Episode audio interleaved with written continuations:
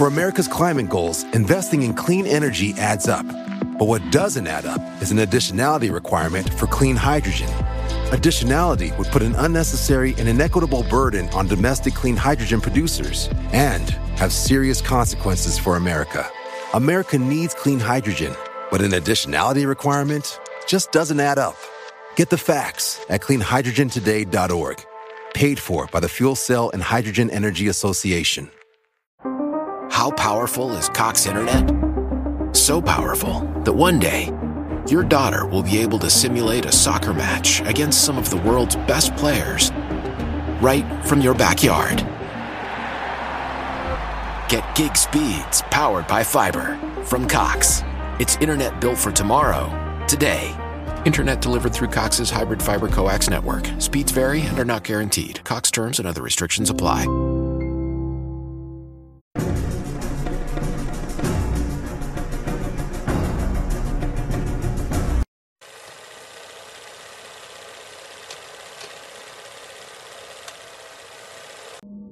Hola, ¿qué tal amigos? Sean bienvenidos a un capítulo más de Podcast Extra Normal.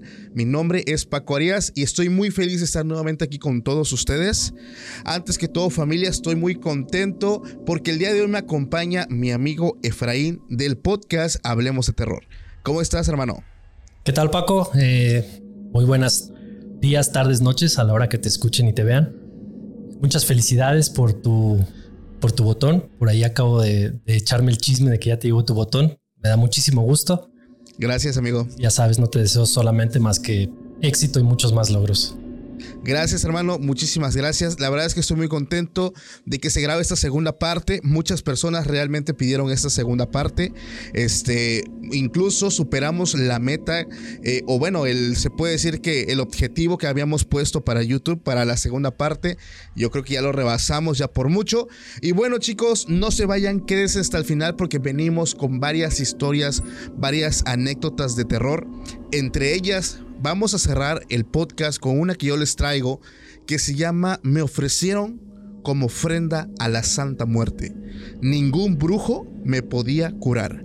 Es una de las anécdotas, se puede decir, que me llega un poquito más fuertes en el sentido de que esta señorita, esta muchacha, pues no podía, no encontraba quien la ayudara. Y lo que estaba viviendo, pues era un mismísimo infierno.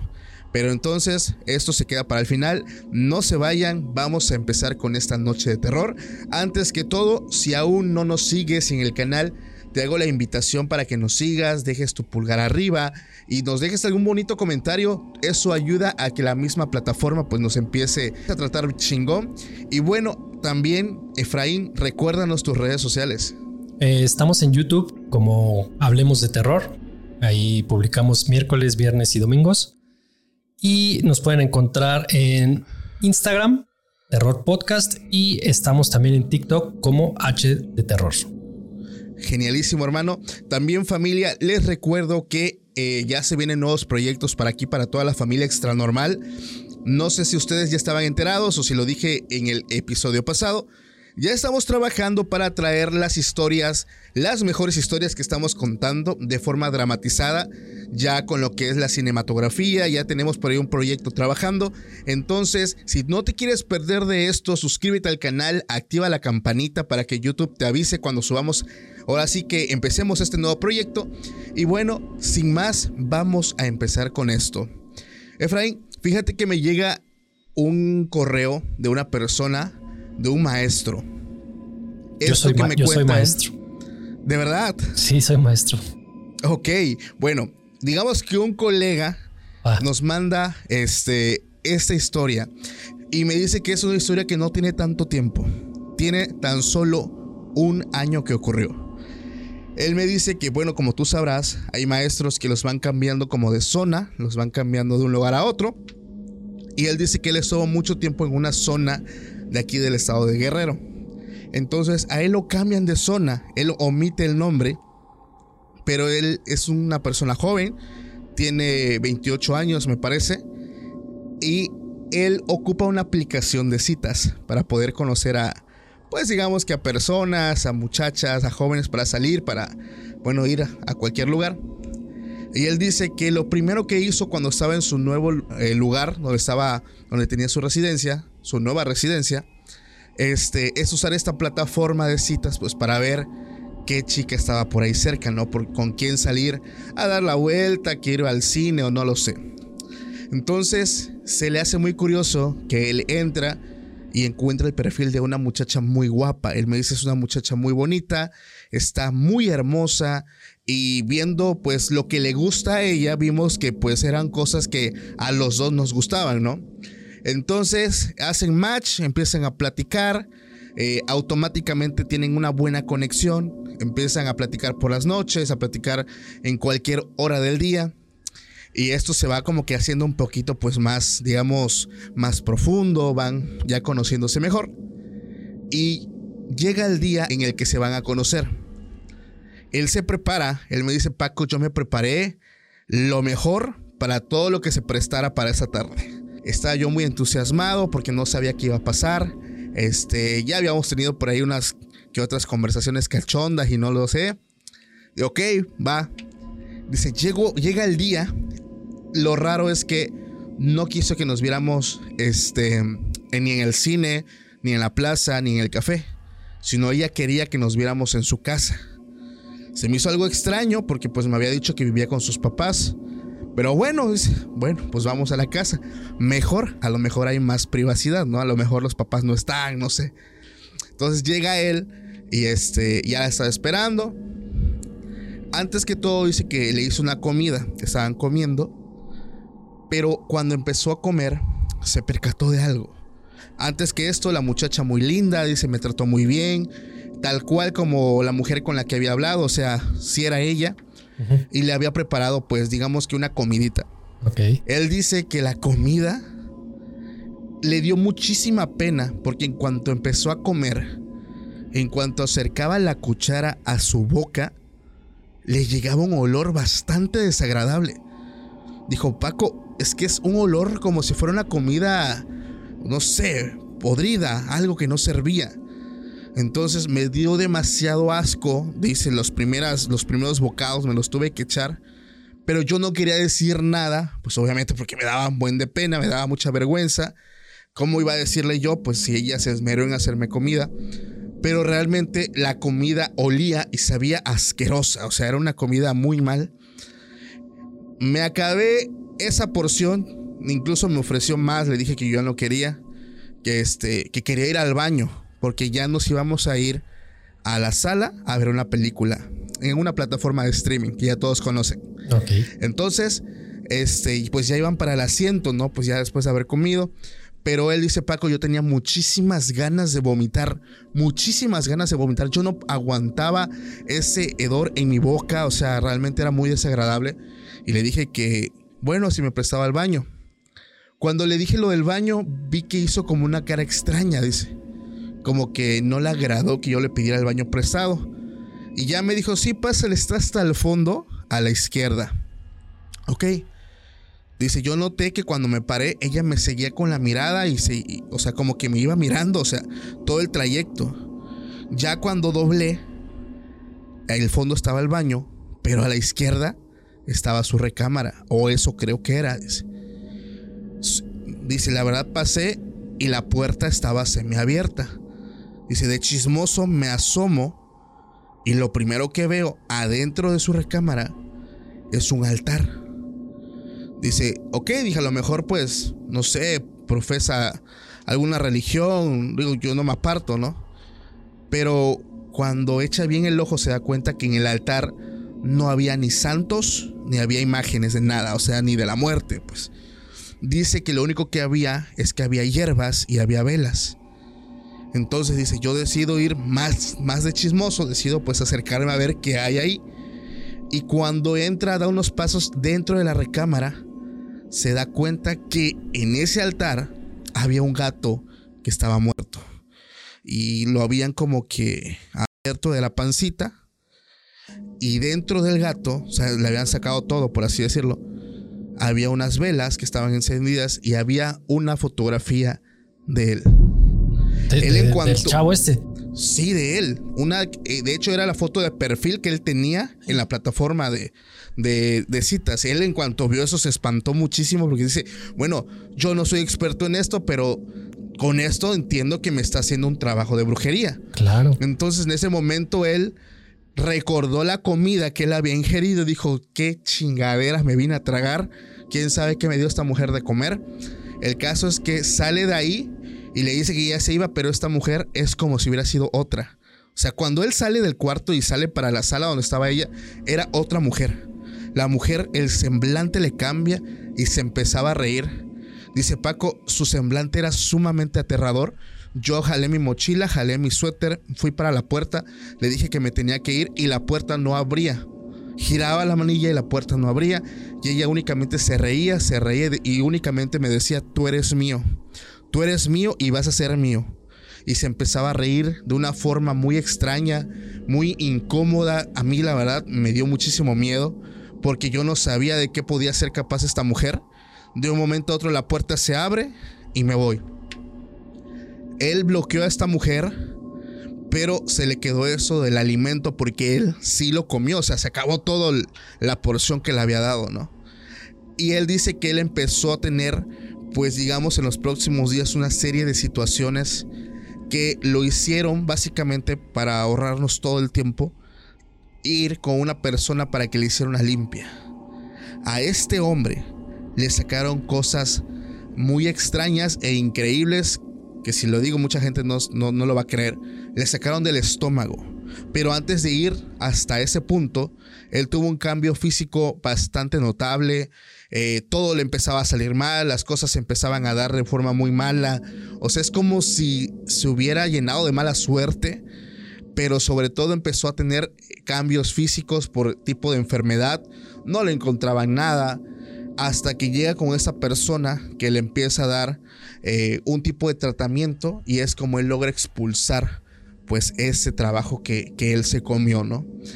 Él me escribe su historia y me dice, Paco, te lo juro, que jamás pensé yo vivir algo de esto. Él me dice que ya tiene pues tiempo escuchando el podcast, pero cuando hablamos de trabajos de brujería, él se animó para mandarme su historia, sobre todo por lo aterrador, porque fue una mujer que él no conocía, una mujer que básicamente acababa de conocer en un nuevo en una nueva ciudad, pero sobre todo, o sea, la gravedad del asunto, cómo es que desde la primera cita ya tenía intenciones, bueno, no puedo decir intenciones tan buenas, o sea, intenciones de hacerle algún tipo de daño, ¿no? Pues es que ya darle de comer algo así. Yo, yo de entrada, si ya le están dando algo que sabe muy feo, pues yo sé que tal vez por la pena o, o por el, ¿sabes? Por la propia ignorancia, él jamás pensó en algo así. Claro. Ahora yo te apuesto que la próxima vez que alguien le invite algo de comer, la va a pensar dos veces, ¿eh? Y de hecho, bueno, he estado platicando con muchos amigos que por ejemplo, no voy a poner un ejemplo, mi amiga Sally que ya ha venido con nosotros, los que vienen ya este, pues viendo los capítulos saben que ella nos platicó el caso que, ella vivió, en el cual pues ella le hacen brujería y también es por algún tipo de alimento. Y son personas que después de que viven pues este eh, proceso, se puede decir, son personas que cambian, cambian muchísimo en el sentido que son muy cuidadosos de qué comen, de, o sea, de quién reciben algo, sobre todo si se trata pues de comida, porque saben lo difícil que es salir de ahí y sobre todo el proceso que es tan duro y tan aterrador.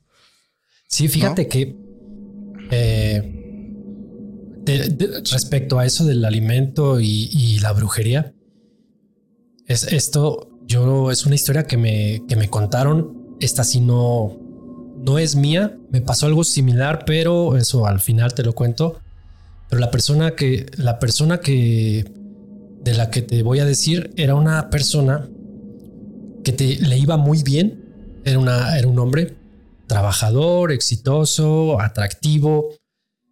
Conoció a una mujer, se casó con ella y después pasa el tiempo y la mujer conoce a alguien más al parecer se casa con ese alguien más y los dos hombres están viviendo en la misma casa, pero esta mujer algo les está poniendo en su comida que estos, pues no, no que no noten la presencia del otro, claro que la notan, pero eh, los trata, digamos, pues la palabra es fuerte, pero a un nivel ya de esclavitud prácticamente. O sea, es de te vas a ir a trabajar para traer el sustento y vas a traer la comida y todo. Y cuando ella tiene alguna necesidad, me vas a satisfacer y después no me sirves para nada y no tienes ojos para nadie más. Una persona que tenía un negocio exitoso era de comida. Este se, le fue acabando la vida, vamos a decirlo así. Cuando yo pregunté eh, no a esta persona, yo no la conozco a esta persona, a mí me lo contó este, mi esposa. Ella sí conocía a esta persona, me dijo que al parecer y esto hace relación con lo que me llegó a pasar en algún momento. A, tu, a la comida que te pueden servir eh, le ponen fluidos eh, vaginales. Sí, de hecho, eh, bueno, acá en la zona donde yo me encuentro, este, vulgarmente, esa es la palabra, vulgarmente se le conoce como agua de calzón, este, o algún tipo de menjurje, ¿no? Donde va desde lavar la ropa interior y con esa agua hacer, pues, algún tipo de bebida, y ya yéndonos, pues, al extremo de que van virtiendo, pues, algún tipo de fluido, como sangre, por así decirlo. Entonces, es algo sumamente asqueroso, algo sumamente, mm, pues yo creo que hasta cierto punto eh, delicado, ¿no? Si nos hablamos con el tema de salud. Sí, claro. Entonces, este, pero bueno, hay igual aquí en Oaxaca, pues zonas, y esto ya lo he hablado antes, también muy populares, donde se acostumbra muchísimo a hacer eso. O sea, no en todo el estado, obviamente son pequeñas zonas, pequeños pueblos, y no solamente eso, o sea, hablando de brujería en general, o sea, hablando de trabajos de brujería, y es algo que también he venido hablando muchísimo. Pero sabes también qué es lo que me habían contado eh, un seguidor me, manda un relato de la abuela. Él me dice, Paco, esto que te voy a decir es algo que mi abuela nos dice mucho. Y a mí en lo personal, escuchar recomendaciones o historias narradas por abuelitos a mí me encanta. O sea, sobre todo porque pues yo tuve a mi abuelita en su momento, que en paz descanse. Y, y, la verdad nos contaba muchísimas historias, bastantes anécdotas. Y yo era como que el nieto que le encantaba que le contaran la misma historia 20 mil veces. Entonces ese seguidor me dice, Paco, te comparto algo que mi abuelita nos dice.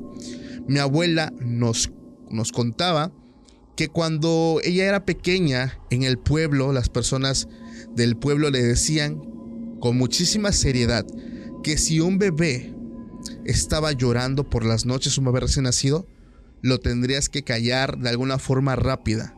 Porque decía que, bueno, principalmente el bebé es lo más parecido a un alma pura eh, a un ángel encarnado.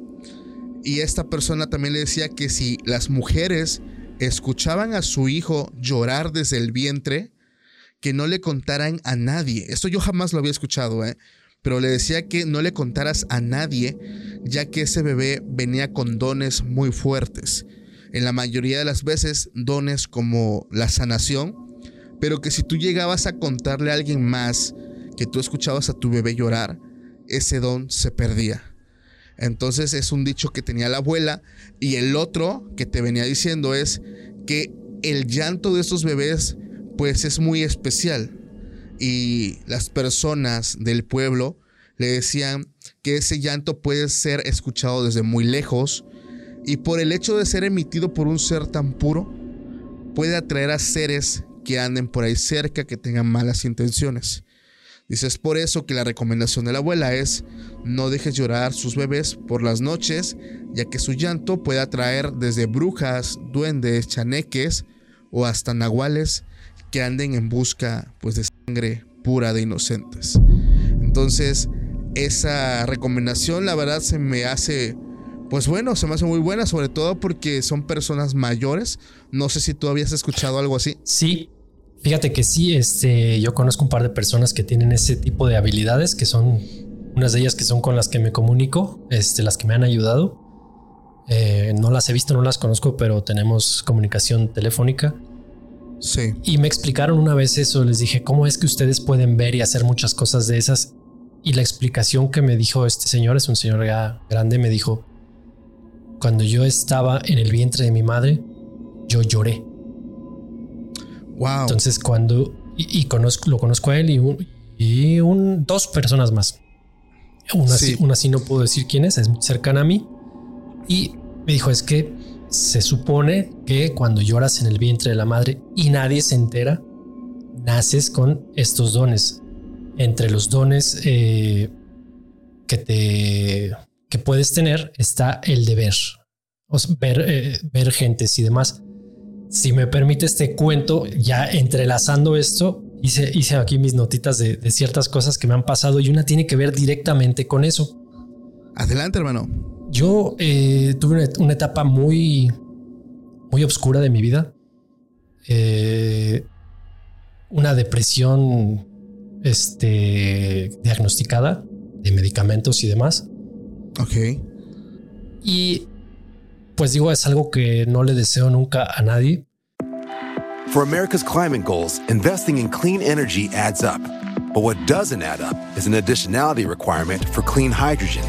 Additionality would put an unnecessary and inequitable burden on domestic clean hydrogen producers and have serious consequences for America. America needs clean hydrogen, but an additionality requirement just doesn't add up. Get the facts at cleanhydrogentoday.org. Paid for by the Fuel Cell and Hydrogen Energy Association. How powerful is Cox Internet? So powerful that one day, your daughter will be able to simulate a soccer match against some of the world's best players right from your backyard. Get gig speeds powered by fiber from Cox. It's internet built for tomorrow, today. Internet delivered through Cox's hybrid fiber coax network. Speeds vary and are not guaranteed. Cox terms and other restrictions apply. Yo me despertaba, me, me cambiaba, me arreglaba, tendía mi cama, me ponía, me perfumaba y todo. Y ya una vez estando listo, desayunaba y me volví a acostar. Me volví a acostar, me cobijaba, me dormía todo el día, estaba triste, Eran muchas situaciones las que tenía, eh, problemas personales, familiares, amorosos, de todos los que tú quieras. Sí. Y yo pedía mucho por las noches, antes de dormir, pedía mucho no despertar. O sea, yo deseaba, este, pues yo me encomendaba a Dios, que es en quien yo, en quien yo creo. Y le decía por las noches, lo llegué a hacer llorando, le decía, sabes que este, pues ya llévame, o sea, mira, aquí dormido y mañana no despierto y pues ya, mira, no pasa nada, no, no se pierde gran cosa, este, ya no me despiertes. Lo hice varias veces, varias ocasiones, después como que empecé a salir un poquito de ese problema, pero en una ocasión invité a una persona al cine. Esta persona, con este tipo de don, yo no sabía. Pero cuando yo estaba en el cine me empezaron a jalar eh, la pierna. Esta cadena de cines, este, que es michoacana, de hecho, tiene, tiene cines VIP, de esos que tienes reclinable y puedes subir los pies. Y, ah, bueno, estaba en uno de esos y me empezaron a jalar la pierna izquierda. Si me jalaban el pantalón. Y volteaba y no, no veía nada. Y se caso omiso, me volvieron a jalar. Entonces volteé. A la derecha estaba la persona con la que yo iba y le dije, oye, ¿sabes qué? Es que siento como que me están agarrando la pierna. La, la persona medio se asoma y me dice, sí, hay una viejita. Yo me quedé así, como que una viejita, o sea, yo no veía nada. Le dije, no, ¿cómo? Pues, ¿cómo? Y me dijo, sí, hay una viejita. ¿Cómo es? Me la describe físicamente. Después de que me la describe, me queda en la cabeza de, yo creo saber quién es. Le escribo a mi mamá, está en el cine, le escribo. Le dije, oye, ¿tienes una foto de la, mi bisabuela? De la bisabuela, sí, sí, ¿me la puedes mandar? Me dice, ¿para qué? Le dije, tú mándamela. Ella pensó que era para un altar de muerte. No sé, no sé ni para qué, porque todavía ni el canal tenía. Sí. Y este me la manda, se acaba la película y le enseño la foto que me mandaron al mensaje este, por WhatsApp. Le enseño la foto a, la persona con la que iba y le dije, mira, te hace clic esta persona y me dice, sí, es ella. Ya chingo, ¿cómo? Tiene más de 10 o 15 años o no sé cuántos años llevaba muerte. Le dije, esta muerte es mi bisabuela, es la abuela de mi padre. Y me dijo, me dijo, este, no sé si ella o este otro señor con el que hablo, me dijo, tú te querías morir. Lo, pediste con tanto deseo que ya habían mandado por ti. Eso fue la explicación que me dieron. Yo sé que hay gente que pues va a decir, no, hombre, este se va a inventar la de cosas, pero eso, pero eso me pasó. O sea, como que tu bisabuela era algo así como el ángel de la muerte. Mm, no sé si el de la muerte, no sé, no sé si llamarlo así, pero hay una, bueno, no es una creencia. Yo sí, yo sí sé que esto es pasa cuando, cuando alguien se va a morir, vienen por él. Eh, si eres una buena persona o una persona normal, para ayudarte a hacer esta transición, viene alguien, algún familiar te acompaña. Hay gente que antes de morir ve a su papá o a su mamá y les dice, lo, hasta habla o le preguntan por con quién hablas, es que aquí está mi mamá o mi papá o mi abuela o a mi abuelo o algo así. Entonces, yo creo que la persona que me iba a ayudar a hacer esa transición o a llevarme era ella. Porque ella o acompañarte, no sé. ¿no? O acompañarme, sí, o sea, hacerme entender que ya estaba muerto. No sé si ahí en el cine me iba a morir o no entendí bien por qué. O sea, no entendí bien por qué de inmediato, luego, luego en la noche dije, no, no, no, espérame, no, no. O sea, sí estaba triste, pero así no. Siempre, no. Siempre, siempre no. Dame, dame chancecito. Pero, pero fíjate que qué curioso, porque eso es algo que igual tiempísimo traigo hablando, el tema de que cuando las personas eh, pues ya están a punto de partir de este mundo, eh, y también, por ejemplo, muchos familiares míos, que incluso mi abuelita, que en paz descanse, em, pues siempre empezaban a ver o a delirar y veían a personas como sus hermanos, como sus papás, que pues ya no estaban aquí con nosotros, ¿no? Y para nosotros era muy duro porque sabíamos que cuando ya estaban como que presentes estas personas que ya no deberían de estar, pues es para nosotros en nuestra familia es como una señal de que pues ya no hay mucho que hacer, la persona pues ya está a punto de partir y exactamente, o sea, a, las, a los minutos ya, ya estaban agonizando. Entonces, cuando ellos empiezan, es que primero es, ojo, primero como que lo empiezan a soñar. O sea, lo que yo logré ver en varios familiares es primero lo sueñan, después lo ven, o sea, ya, ya lo ven como que despiertos y ya después pasa el, el proceso de partida, ¿no? Claro. sí, no manches, qué curioso. Sí, inclusive dicen, este, yo, a mí me han contado de personas que se, que están hospitalizadas o, o están mal, están graves y por la noche, ya sea en los sueños o inclusive en aparición, van, saludan, se despiden y al día siguiente amanecen muertos o, o sea, se, alcanzan a despedir. Conozco personas que, Se, que se han ido a despedir de ellas. Wow, no, fíjate que qué asombroso que ese fenómeno se repite en muchas situaciones. Digo, va a haber personas que van a, sacar como que una conclusión un poquito más científica, ¿no? Hablando de que el cerebro pues empieza a traer sus recuerdos pues más, más guardados. Pero pues muchísimas gracias por compartirnos eso, Efraín. La verdad, yo sé que es algo personal y a veces pues no es fácil expresarlo pero qué bueno que lo dices ya desde, digamos que el otro lado de la moneda, ya diciendo, pues ya esto ya pasó, y lo puedo contar como una experiencia, como un trago amargo que tuve, pero pues acá andamos y, todo bien. Sí, sí, ya, ya está todo. Ya, ya estamos bien de eso. Muchísimas gracias. No, pues muchísimas gracias. Fíjate que te quiero contar una anécdota que tiene que ver un poquito desviándonos de lo que estamos hablando, pero es una de las que a ti personalmente te la quería contar para conocer tu punto de vista como creador de contenido de terror. Esta persona me escribe del estado de Sonora y me dice que esto que me cuenta ocurrió hace 40 años y le pasó a uno de sus amigos de primaria. Él me titula el correo con el nombre Mi mejor amigo era un nahual. Él me cuenta que pues en esos años él vivía en un pequeño pueblo de Sonora y que él tenía nueve y su amigo tenía diez años. Se llevaban un año de diferencia. Su amigo se llamaba Víctor y era un niño muy tímido. Em, él era su único amigo. O sea, él me dice, Víctor no tenía amigos. Yo era su único amigo porque la gente del pueblo decía que la familia de Víctor era pues familias, digamos que una familia un poco peligrosa, que se dedicaban un poco a la hechicería, a la brujería. Y entonces pues muchos padres de familia pues no dejaban que sus hijos se juntaran con el niño. Entonces él me dice pues la verdad en mi casa no me decían nada y yo era pues un niño muy alegre y decido hacer amistad con Víctor.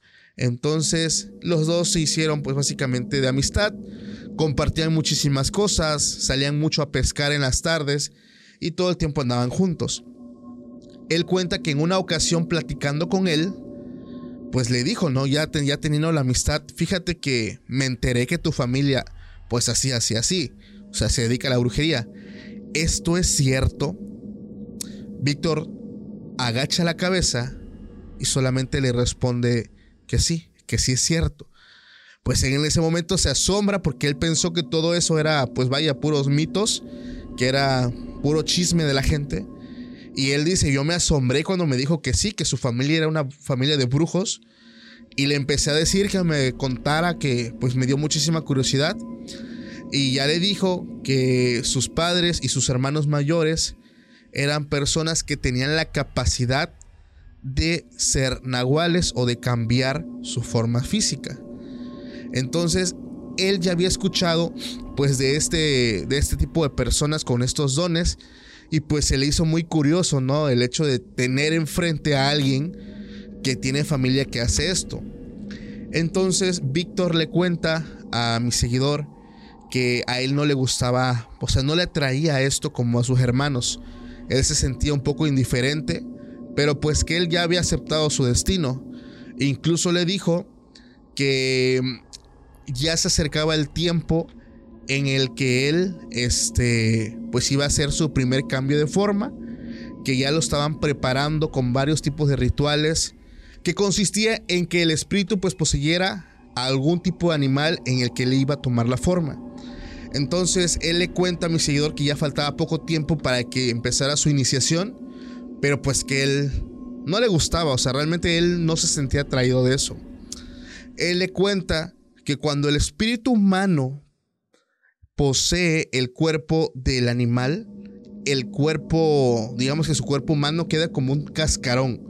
O sea, sigue vivo, pero queda como un zombie en lo que su espíritu está dentro del animal, no sea haciendo algún tipo de, cualquier tipo de tarea, pero que en ese tiempo la familia está cuidando el cuerpo, el cuerpo humano hasta que regrese el animal y ya el espíritu salga del animal y entre otra vez a la persona. O sea que se queda el cuerpo como un estado eh, se queda como un estado vulnerable. ¿Sabes? Hasta que regrese.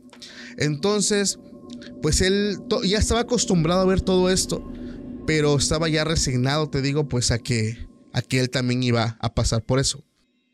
Mi seguidor me cuenta que pasan los meses y su amigo dejó de ir a la escuela.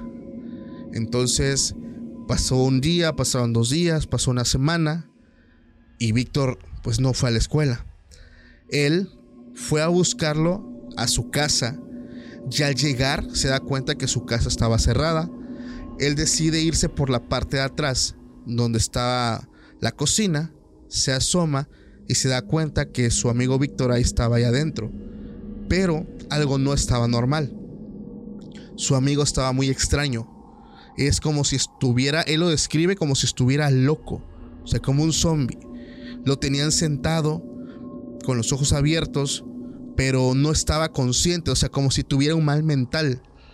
En ese momento él recordó cuando le contó Víctor que algo así se ponía el cuerpo cuando el espíritu no estaba dentro, sino que se encontraba dentro del animal.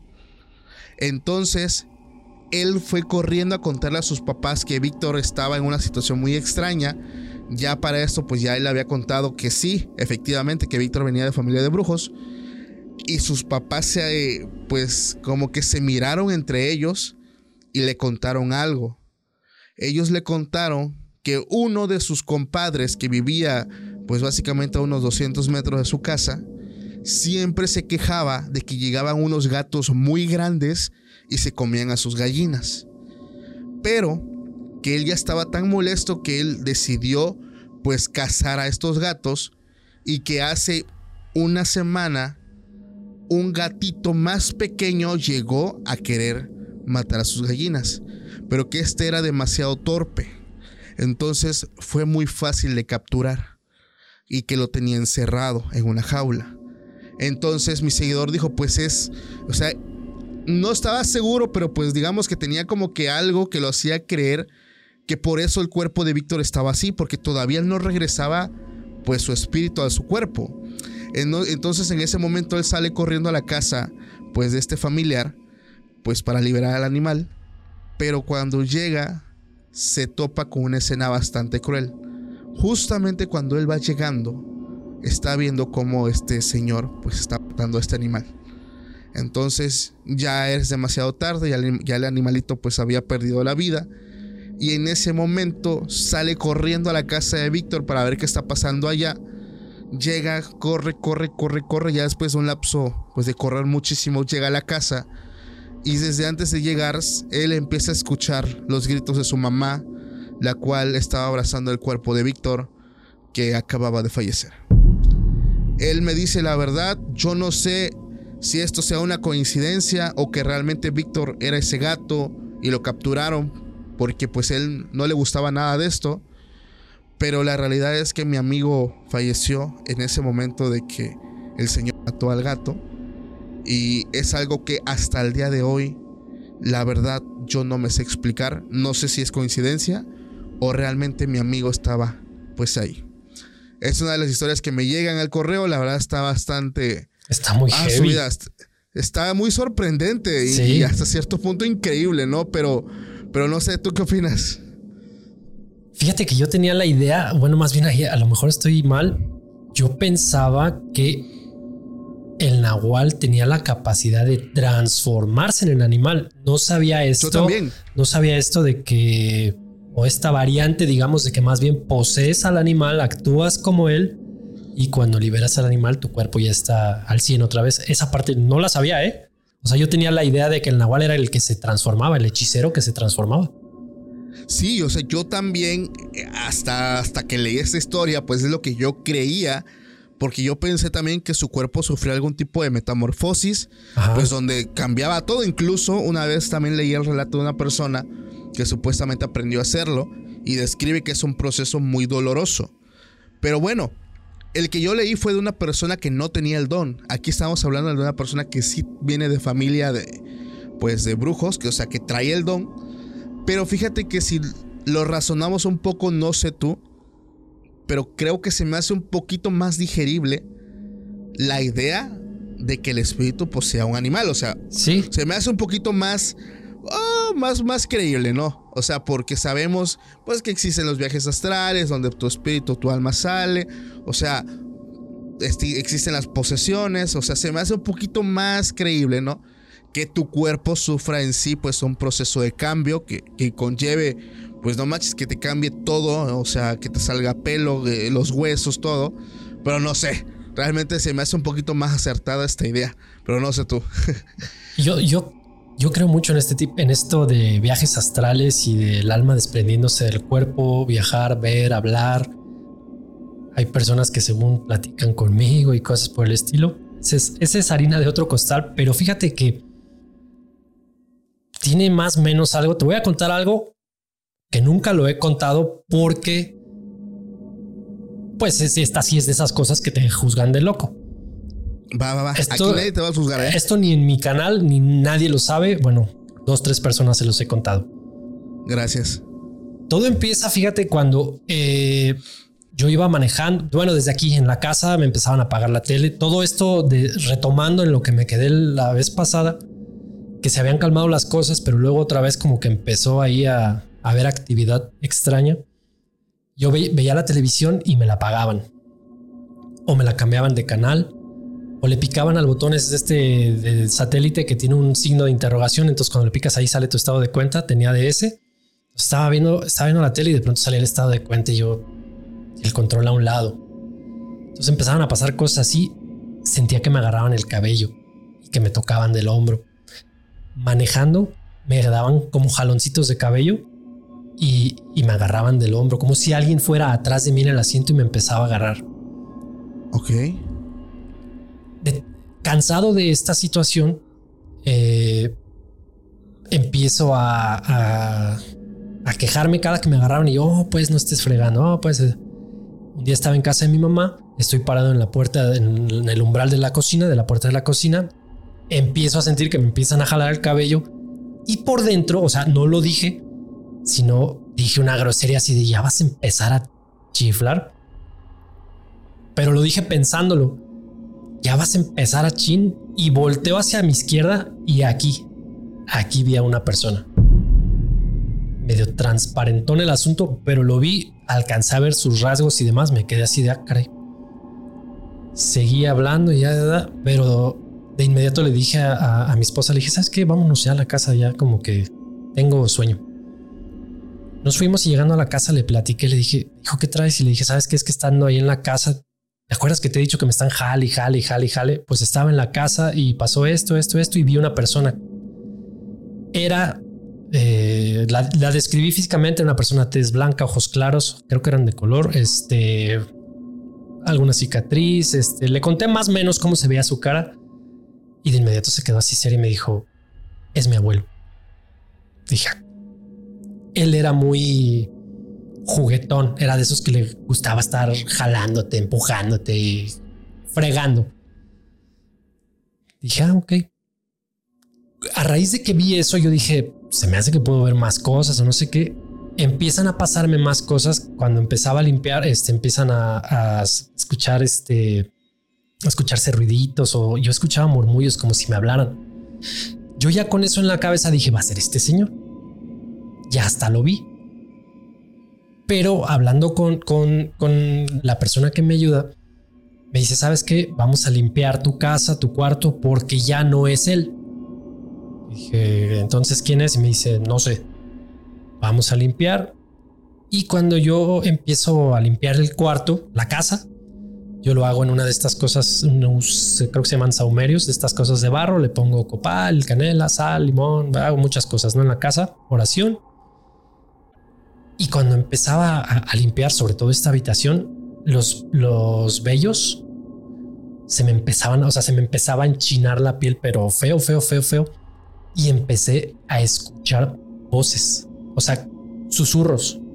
No necesariamente mi, mi nombre, pero se escuchaban como ciertos susurros en el aire. Pues me dio tantito miedo y tantito no, porque yo juraba, pues dije, es esta persona y yo ya había pedido, le habías pedido a estos otros señores, les dije, oigan, este, ayúdenme a ver más, ¿no? Ayúdenme a ver más. Y me dijeron, poquito a poquito, con el tiempo, hice unos ejercicios de sentarme en la cama, tratar de hacer este tipo de proyecciones astrales. For America's climate goals, investing in clean energy adds up. But what doesn't add up is an additionality requirement for clean hydrogen. Additionality would put an unnecessary and inequitable burden on domestic clean hydrogen producers and have serious consequences for America. America needs clean hydrogen, but an additionality requirement just doesn't add up. Get the facts at cleanhydrogentoday.org. Paid for by the Fuel Cell and Hydrogen Energy Association. Why? Why? If you Why? have T Mobile 5G home internet, you might be hearing this Why? a lot. Why? Every time your internet slows down during the busiest hours. Why? Why? Because your network gives priority to cell phone users. Why? Good question. Why not switch to Cox Internet with two times faster download speeds than T Mobile 5G home internet during peak hours? Okay. Stop the whys and visit Cox.com slash 5G home for details. T Mobile prioritizes certain T Mobile phone users over home internet users during times of congestion. No lo logré, a la fecha no lo he logrado, pero eso hizo que pasaran ciertas otras cosas. De pronto, aquí en tu casa, en la entrada, bueno, en tu estudio, en la entrada hay un, había un árbol de limón y empezó a enfermarse. El limón empezó a, a, ponerse todo negro, negro, negro. De entrada creí que era una plaga, le empecé a limpiar con jabón, luego abono, fertilizante, muchas cosas y seguía pudriéndose, pudriéndose. Y de, ya lo que sí me hizo ya decir aquí algo está muy mal es que una de yo tenía dos peceras, una de ellas se murió todo. Todo, todo, todo lo de adentro de pronto amaneció muerto. El limón enfermo, la pecera muerta y el, y el árbol de limón estaba lleno, pero lleno te hablo no de 100, te hablo de miles de moscas. Algunas muy grandes de hecho. Entonces pasa todo esto y en mi afán de querer aprender, ver, saber y todo esto, pues pido más como consejos, instrucciones y demás.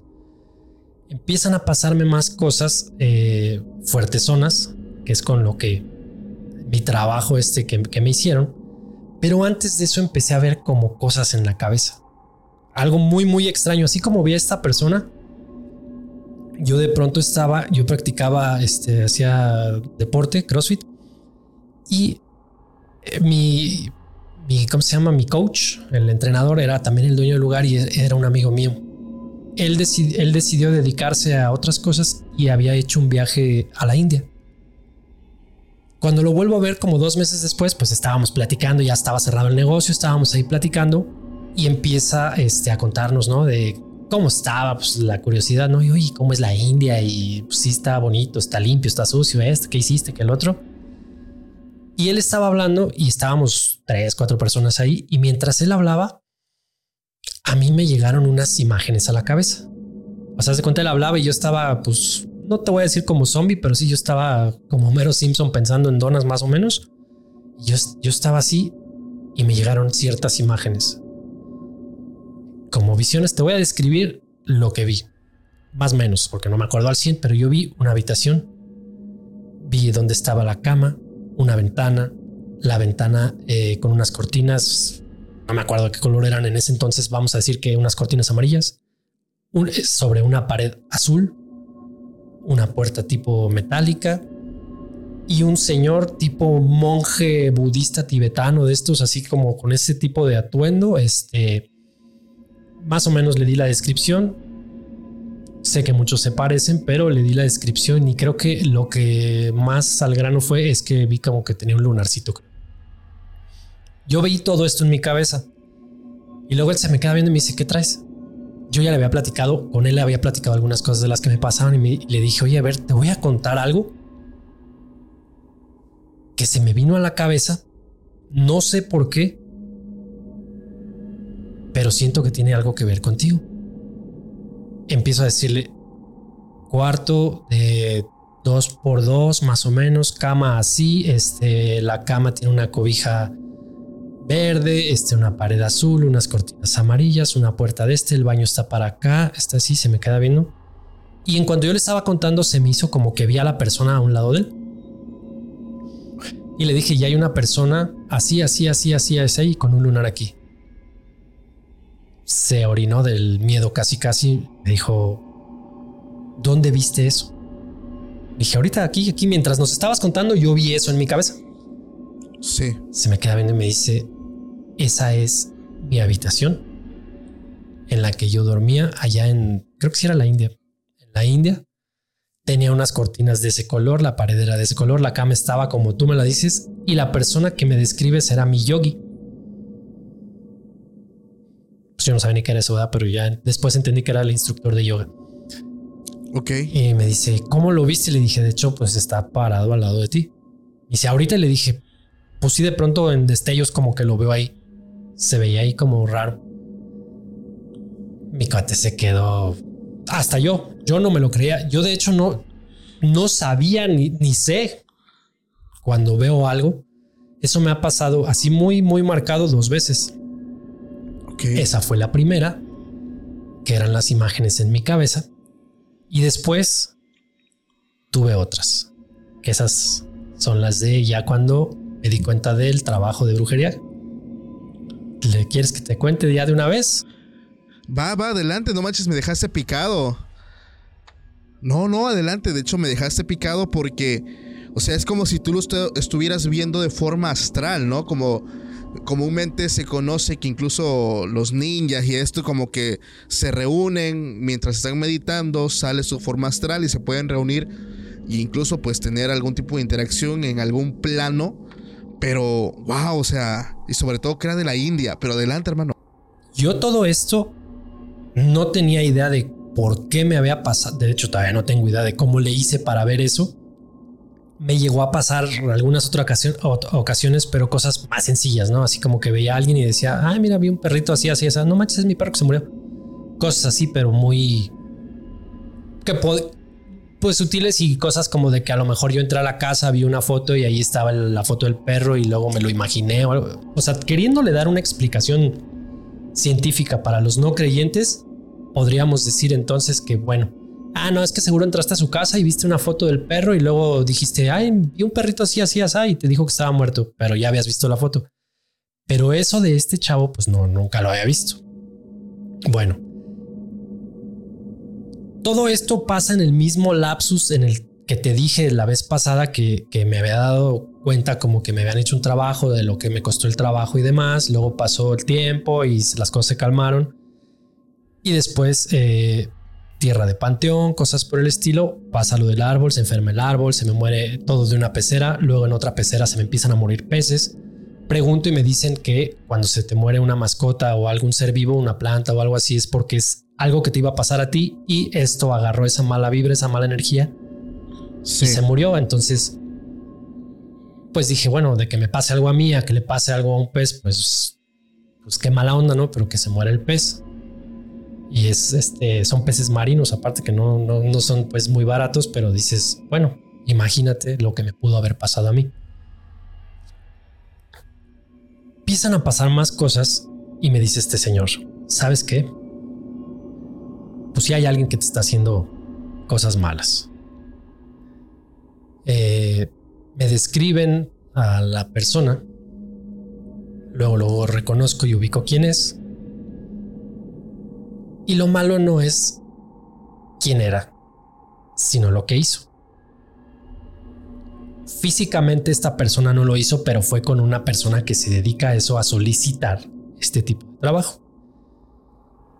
Me empiezan, empiezo a escuchar más ruidos aquí, empiezo a tener más imágenes en la cabeza, pero imágenes ya muy feas imágenes ya de esta persona y al lado de esta persona, en la casa de esta persona, o sea, ubicaba perfectamente el lugar y todo, empezaba a ver esta persona, pero veía imágenes como, pues como si estuviera ahí parada una criatura fea, ¿sabes? Como, pues vamos a decir un demonio, por ponerle una descripción, no, no te sabría decir qué era, pero era así una figura humanoide, pero como con patas peludas, o sea, muy gacha, muy gacha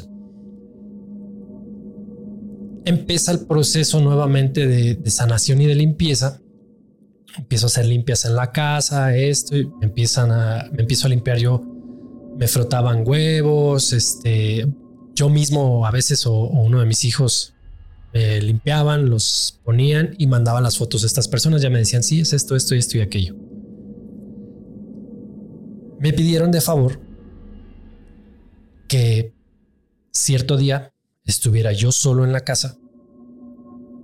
Pasada la medianoche, creo que era pasada la medianoche, no creo que sean pasadas las 10, pasadas las 12, pero era de noche.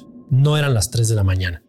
Era en la noche y me dicen, vas a encender, me pidieron una cierta, me dieron una listita de ingredientes, este incienso, este, una canelita, unos limones, vas a hacer un círculo de sal, dos, tres cosas. Te vas a sentar en medio del sillón, vas a cerrar los ojos y ahí nos esperas nos vamos a meter a ti. Yo dije, ay, chifla, ¿cómo que te vas a meter a mí? Sí, nos vamos a meter a ti. Yo dije, bueno, pues va. Pasa esto. Yo estoy sentado y les dije, estoy aquí listo, ¿qué hago? Y me dijeron, te vas a quedar con los ojos cerrados. Y si te llegan imágenes a la cabeza, espérate a que te dejen de llegar. Y nos dices ya después de que ya veas que ya no estás viendo nada o que viste lo mismo, algo así, ya me escribes y nos dices qué onda. Ok. Esto que vas a oír no lo va nunca lo ha escuchado nadie. Yo empecé a ver un, un lugar que seguramente ahí en Oaxaca va a haber iguales, eh, un cementerio, pero veía que este cementerio tenía como banderitas de colores de esas de plástico, como cuando es día festivo ubiqué el cementerio porque se me hacía medio conocido, pero todavía no sabía bien hasta que me dijeron dónde era. Vi un árbol. Al fondo, a la derecha, si no me equivoco, había un árbol. No sé qué tipo de árbol, un árbol grandecito. Del árbol colgaba una cuerda y había un animal muerto colgando de esa cuerda. Ahí cerca, casi al pie del árbol, había una tumba. Y en esta tumba Ah, estaban escarbando en ella. Vi dos personas. Una ya estaba como, digamos, adentro, como si ya llevara, no sé, un metro más o menos, no sé.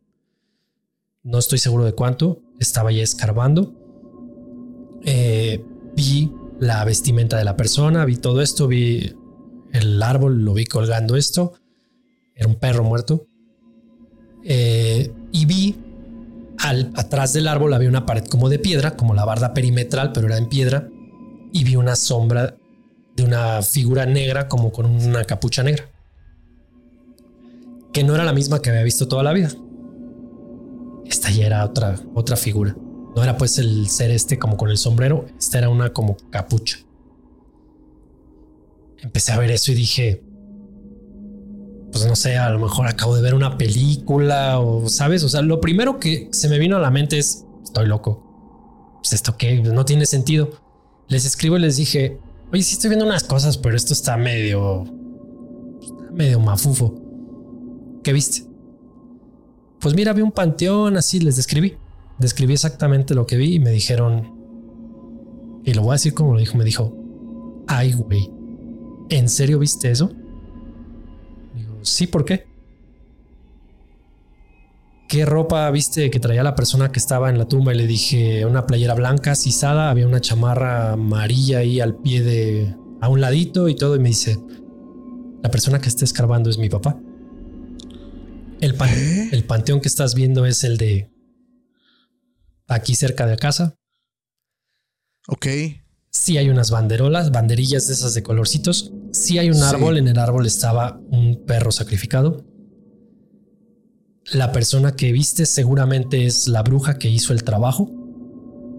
Eso sí no me dijeron bien bien, pero me dijeron seguramente es la bruja. O sea, viste la bruja que hizo el trabajo, que estaba viendo cómo nosotros lo estábamos tratando de deshacer. Ok.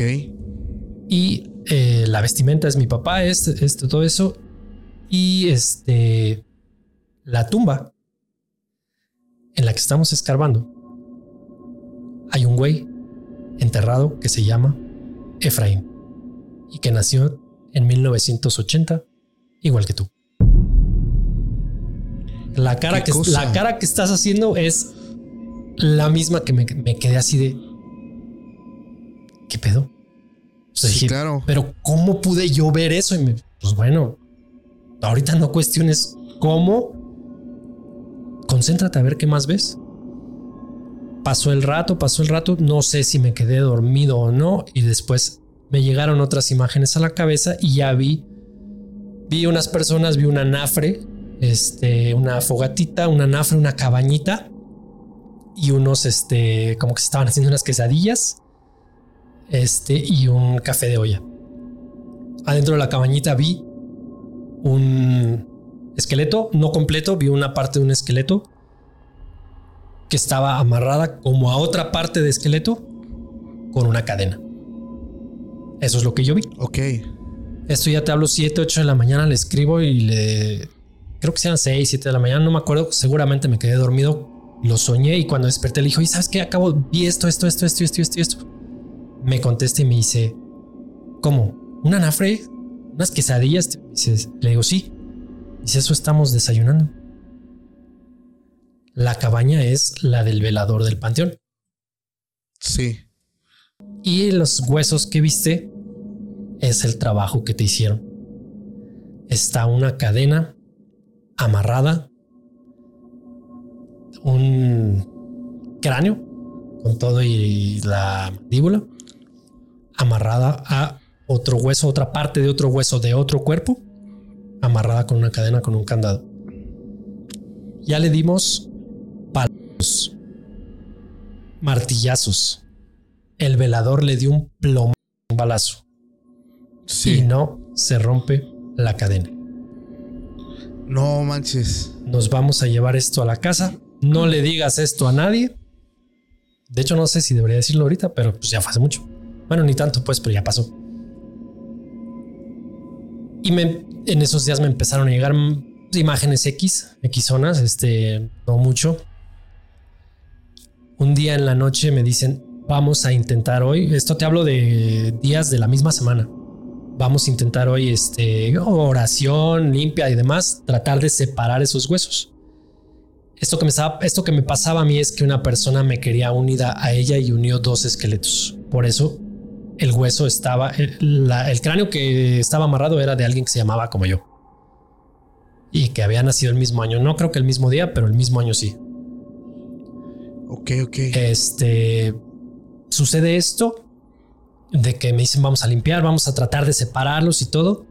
Va a venir una persona adicional a ayudarnos. Este, no te podemos decir quién, es una persona muy joven, es, es pura, menor de edad. Eh, le dije, no, no, pues no, ¿cómo van a llevar a alguien así? Todo me dijo, no, no, no, es alguien que sabe a lo que viene y la familia lo está empapada del tema, digamos, como la anécdota de, de, tu seguidor. Empieza, empieza eso y me dicen, tú vas a estar en tu casa, vas a hacer lo mismo, vas a estar en el sillón, vas a poner a ver qué ves, te vas a poner a rezar esto, esto, esto y aquello. Este, tus velas, tu círculo de sal, un chorro de cosas. Empieza a suceder eso y yo no, no empiezo a ver nada. Luego me llegan unas imágenes. En estas imágenes, y esto estoy seguro que alguien más te lo ha contado en algún momento, vi unos lobos negros. Lobos. Lobos. Vi unos lobos negros, vi un bosque. El bosque lo veía como si estuviera nevando, pero no nieve, sino como ceniza de volcán. Y una cabaña al fondo. Y vi como la persona que estaba en la tumba escarbando la mía, vi que esa persona estaba haciendo como... eh, como si la persona quisiera venirse de la cabaña y los lobos lo tuvieran ahí detrás. Ah, ok, ok. no sabía qué era, no tenía idea de cómo interpretar eso que vi, más que escribiendo. Le escribo a esta persona y me dice, me contesta su hijo. Me dice, espérame tantito. Mi papá se quedó bloqueado, está como oído, como zombie, como si su cuerpo, como si su espíritu o su alma se hubiera salido y se quedó vegetal Como cascarón. como cascaron. Yo me quedé así de ay, chi. Dije, va, espérame, espérame, espérame, espérame. Me esperé media hora, dos, una hora, dos horas. Y creo que en la madrugada, yo de sueño muy ligero, me entra el mensaje, me despierto y ya veo. Y me dice, discúlpame, ¿qué pasó? Es que estoy cuidando a mi jefe. Ya le traje, le prendimos un cirio, o sea, un chorro de cosas. Y si ya pudimos tronar la cadena. Pero mi jefe jaló la chamba, el trabajo que te hicieron a ti. ¿Qué viste? No, pues esto, esto, esto, esto, esto esto. Ya, pues los lobos son las criaturas, entes o esta energía negativa que no deja que mi papá regrese. Y seguramente la cabaña que estás viendo es el lugar donde la bruja eh, hizo toda la chamba y después la vino a meter acá o en el panteón, no sé, o algo así. Pasó fácil 15 días así el señor. Y un día de buenas a primeras, todos los días este, yo tenía ejercicios de oración y cosas así. Aquí en, aquí en este lugar, por las noches, eh, hubo no, yo estaba solo en ese entonces, creo que mi familia todavía no estaba aquí o nos separamos de, espacio, digamos, para, para vivir un- en ese momento. For America's climate goals, investing in clean energy adds up. But what doesn't add up is an additionality requirement for clean hydrogen. Additionality would put an unnecessary and inequitable burden on domestic clean hydrogen producers and have serious consequences for America. America needs clean hydrogen, but an additionality requirement just doesn't add up. Get the facts at cleanhydrogentoday.org. Paid for by the Fuel Cell and Hydrogen Energy Association. Por las noches yo te hablo de que yo tenía puerta cerrada, luz encendida, televisión encendida, eh, medicamentos para poderme dormir, para conciliar el sueño. Era tanto lo que se escuchaba y lo que se sentía que pasé como tres días sin durmiendo como media hora, una hora. De hecho, tú me ves que soy ojeroso, en ese entonces estaba, pero peor. Yo tengo problemas, Ok. siempre he tenido problemas para dormir. Sí. Al final, después de todo esto, eh, hubo una. eh, ¿Cómo se dice? Amuleto que me ayudó mucho, que era una cruz o un rosario que yo tenía de. eh, de San Miguel Arcángel. San, San Rafael, San Rafael, creo que San Rafael. Me lo pidieron, se lo di a, a- a una persona para que se los dejara en X lado, lo tomaron, se lo pusieron al señor y por alguna extraña razón el señor regresó y el trabajo se terminó. Fue la, Wow. fue la única forma en la que me pudieron librar de esa chamba. Y obviamente después hubo como que quisieron reintentarlo, pero ya me habían como cubierto, se dice. Creo que me dicen cubierto. Sí. Ya me habían como cubierto con algo. O sea, estaba tan fuerte que incluso eh, pudo haber costado la vida de la persona que te estaba ayudando. Pudo haber costado mi vida. Fíjate que, bueno, con, con lo que me cuentas, o sea, me estoy dando cuenta de la gran semejanza que hay entre, pues, una cosa y otra, porque este caso con el que yo voy a cerrar el capítulo. Esto, esto que te conté, perdón que te interrumpa, esto que te conté, nunca lo había contado, ¿eh? Esto ni mis papás lo saben. O sea, seguramente si lo ven mis papás van a decir, ah, es cierto. No te creo, pero te lo juro, ¿eh? nunca, nunca lo había contado y te, y te acuerdas que te dije que, Sí. que ve- iba a ver cómo contarlo, a ver si me animaba y todo. Y dije, bueno, pues va. Pues muchísimas gracias, Efraín. La verdad, gracias por la exclusiva. Este, pues es que no manches, son cosas muy personales. Y, y aquí ya nos salimos del tema de ficción. O sea, realmente aquí ya estamos hablando, pues, de una anécdota, de una vivencia, pues, viva. O sea, no, no, no estamos hablando ya de, de cuentos. Y, y ya estando en este punto, este, pues quiero contarte esta historia para cerrar la noche, que la verdad se me hace bastante, con bastante contraste con lo que tú me dijiste. Esta persona es una mujer, me escribe del estado de Nuevo León y me dice que esto que me va a contar pasó hace apenas cinco años. Ella viene de una familia muy católica y pues in- incluso su, su familia y gran parte de sus hermanos estaban en varios grupos de oración católica, eran como pequeñas reuniones y que en la escuela ella empezó a salir con un muchacho que venía de salir de una relación muy tóxica. Entonces, esta muchacha empieza a salir con este muchacho, se hacen como que de amigos hasta que empiezan una relación. En cuanto ella empieza su relación, me dice que empezó a tener cambios y empezó a vivir una serie de situaciones en su vida. Pero lo más fuerte pasó cuando en un grupo de oración de jóvenes, ella eh, estaban como que orando, estaban orando, orando, orando, y ella le dan muchas ganas de vomitar. Y, eh, o sea, ella se estaba aguantando las ganas, pero eso era. e- Ella me describe unas ganas de vomitar más fuertes de lo normal. O sea, no es como que tienes náuseas o tienes asco. O sea, no. Ella sentía literal algo que quería salir a la fuerza. Entonces, tanto así que me dice, me olvidé de la vergüenza de mis amigos y de mis amigas y yo vomité ahí. Lo extraño es que empecé a sacar un líquido negro, muy espeso. Entonces se me hizo muy extraño porque, o sea, ¿qué es esto?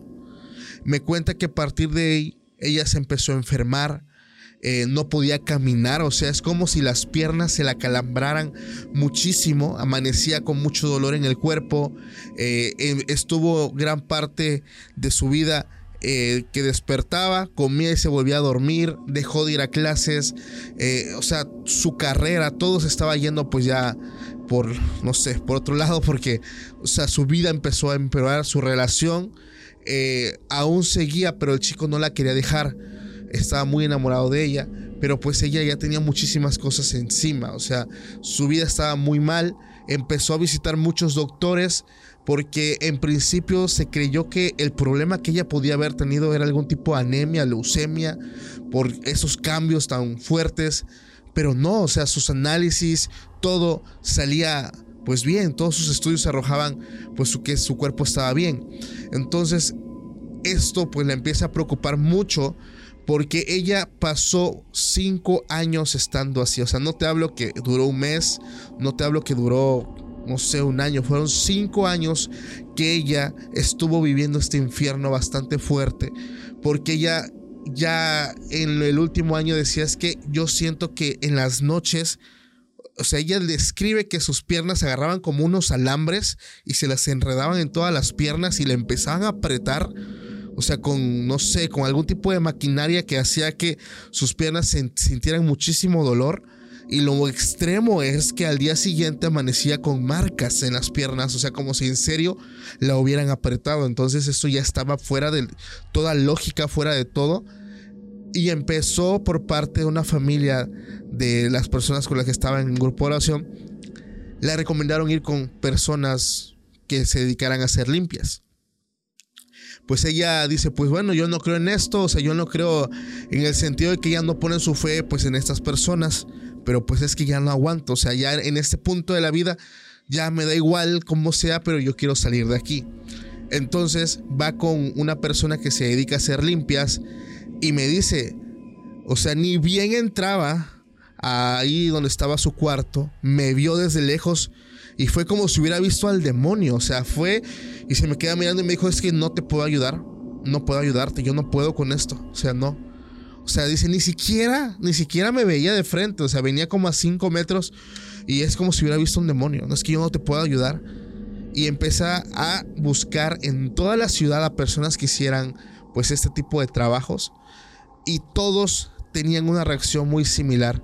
Yo no te puedo ayudar, yo no te puedo ayudar, este, no, yo ahí no me puedo meter, o sea, es como si, eh, no sé, ella en ese momento no sabía qué pasaba, pero decía es como si algo muy poderoso, que incluso ellos le temían, que no podían meterse pues con esto. Entonces, eh, se empieza pues una a desanimar, porque la solución que ella pensó que le iba a sacar de ahí, pues no, o sea, para empezar nadie quería, ¿no? Entonces, junto con su mamá y esta señora empiezan a buscar, empiezan a buscar por todos lados pues a alguien que, que pues básicamente curara este tipo de cosas y me dice que dan con un señor que vivía a las afueras de su ciudad, que de hecho muy poca gente conocía, era un señor muy humilde, pero decían que él curaba de una forma diferente. Entonces eh, llegan para llegar a su casa cruzan un pequeño río y al llegar pues su casa era muy humilde, era una casa de madera. Ese señor cuando la ve entrar también hace como que este, esta muestra de asombro y de miedo y le dice, hija, vienes con un trabajo muy poderoso. Esto me puede costar la vida, pero te voy a ayudar y vamos a regresar ese mal a la persona que te lo hizo. O sea, ni siquiera hablaba con ella, o sea, únicamente la vio y fue lo que le dijo. El Señor, dice, me cuenta que yo fui entregada como ofrenda a la Santa Muerte y es por eso que nadie quería ayudarme. O sea, porque yo ya era una ofrenda.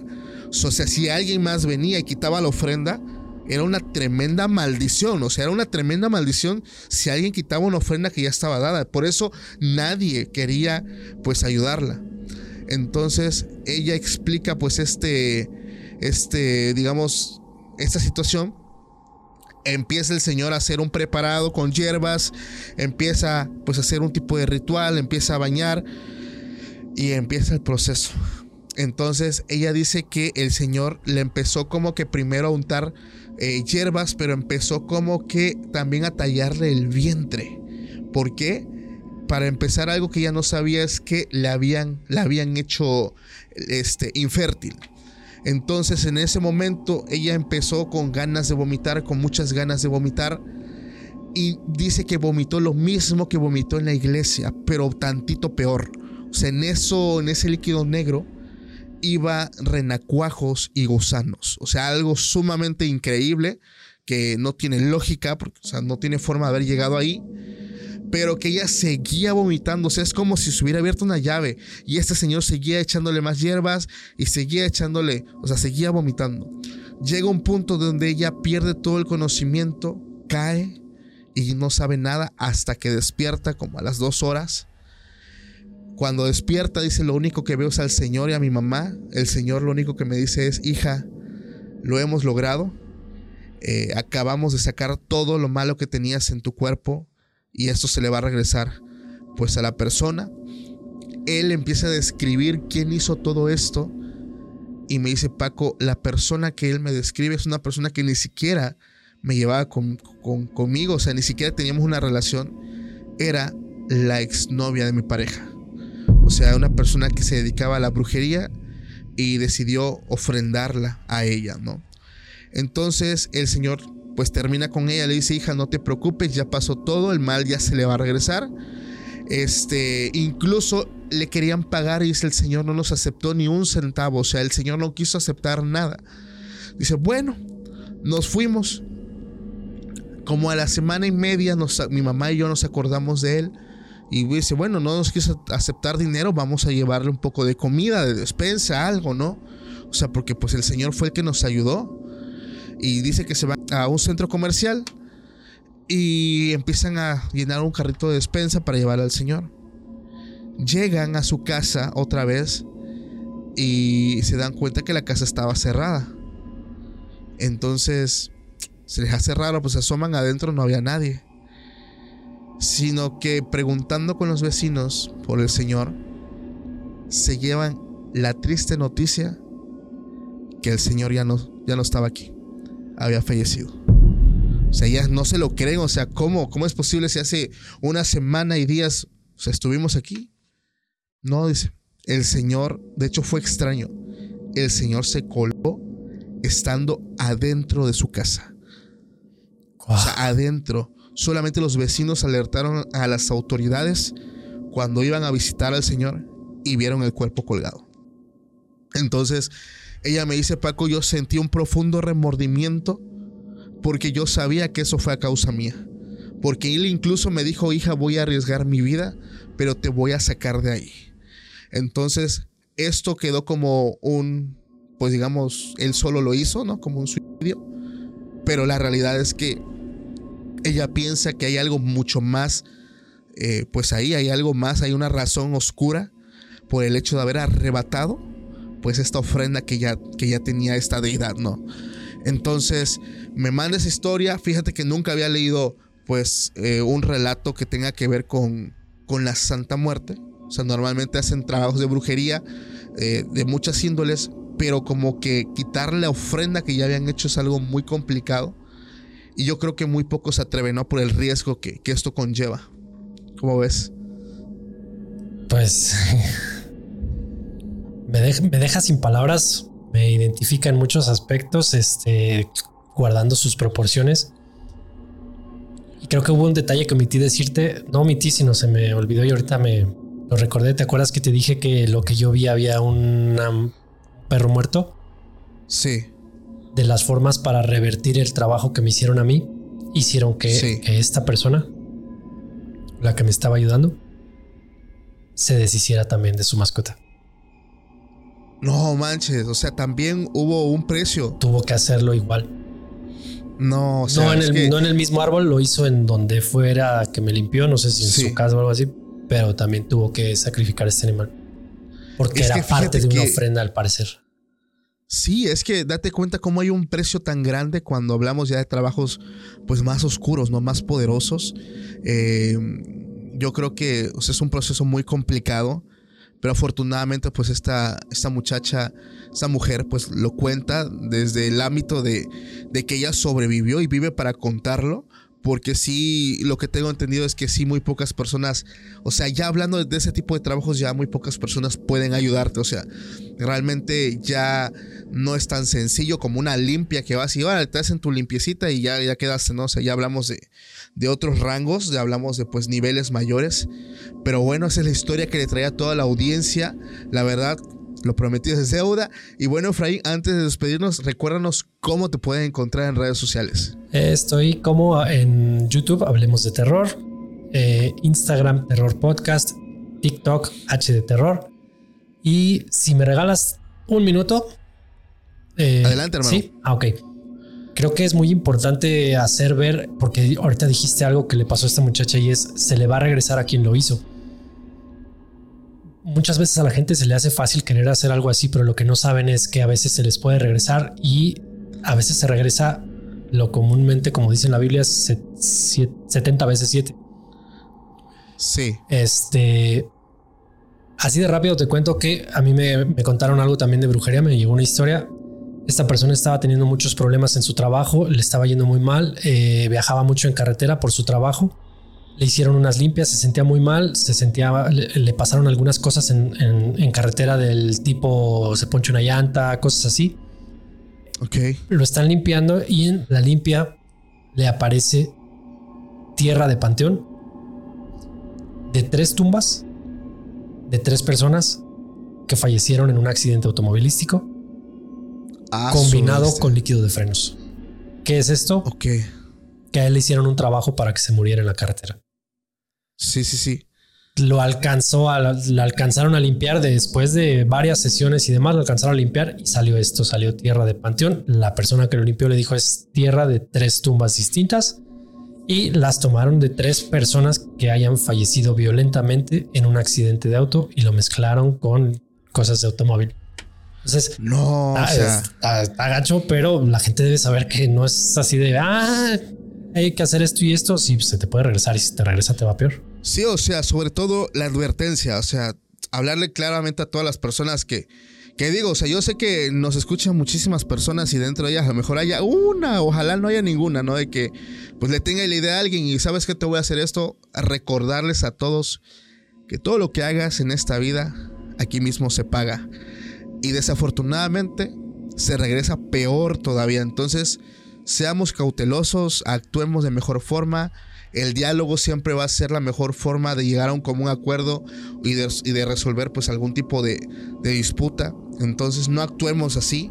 Dejémonos de problemas, o sea, busquemos siempre la solución. Sí, exactamente, mejor omitir esa parte y buscar la mejor solución. Porque nunca sabes qué puede llegar a pasar. Y pues siempre va a haber alguien, ¿no? Que, que no sé, que como, como decía mi abuela, siempre va a haber alguien más cabrón que tú. Entonces, entonces pues mejor cuidar, ¿no? ¿Sí o no, Fray? No, pues sí. Sí, al que le- y el que obra bien le va bien. Este. Acuérdate, está pendiente tu regalo. Que me mandes tu talla. Te voy a mandar una de las playeras de mis compas de Floripondio que me las regalan. Ah, pues muchísimas gracias, Efraín. La verdad están bastante padres. Platícanos un poquito de eso. Sí, fíjate que son unas personas que tienen una línea de, de ropa. Aquí atrás está una con la que ya salí en otro episodio y esta y por acá tengo más. Los conocí en un pueblo que está aquí en Michoacán que se dedica a hacer catrinas. Eh, Aquí Sí. en Michoacán la Noche de Muertos es una tradición muy fuerte, entonces en este pueblo hacen catrinas y venden muchos objetos relacionados con calaveras, este, cosas por el estilo. Platicando Sí. con ellos, ellos entré a su, a su negocio, estaban escuchando un canal de alguno de nuestros colegas, les, les compartí que yo hacía esto también y me dijeron, toma. Cuando les platiqué que iba a, a estar en tu programa, me dijeron, ahora te vas a poner esta para que no repitas. Y dile a Paco que le vamos a mandar una que nos dé su talla. Y si se animan, este, que te manden un par para que se las regales a tus suscriptores. No, pues yo ahora sí que acepto el regalo. Muchísimas gracias, Efraín. Gracias también a los, allá los amigos. Este, están muy padres. Y claro que sí, si me las hacen llegar aquí con gusto, nosotros las obsequiamos a la gente, a toda la, a la familia. Y pues muchísimas gracias, hermano. Gracias por esta, pues, segunda parte. Eh, ojalá y más adelante nos vuelvas a acompañar. La verdad están bastante padres tus historias. Y en general, familia, muchísimas gracias a los que se quedaron hasta el final. Les mando un fuerte abrazo y nos vemos nuevamente en un nuevo capítulo. Pásenla bonito. Hasta la próxima. Bye. For America's climate goals, investing in clean energy adds up. But what doesn't add up is an additionality requirement for clean hydrogen. Additionality would put an unnecessary and inequitable burden on domestic clean hydrogen producers and have serious consequences for America. America needs clean hydrogen, but an additionality requirement just doesn't add up. Get the facts at cleanhydrogentoday.org. Paid for by the Fuel Cell and Hydrogen Energy Association. Why? Why? If you have T-Mobile 5G home internet, you might be hearing this Why? a lot. Why? Every time your internet slows down during the busiest hours. Why? Why? Because your network gives priority to cell phone users. Why? Good question. Why not switch to Cox Internet with two times faster download speeds than T-Mobile 5G home internet during peak hours? Okay. Stop the whys and visit cox.com slash 5G home for details. T-Mobile prioritizes certain T-Mobile phone users over home internet users during times of congestion.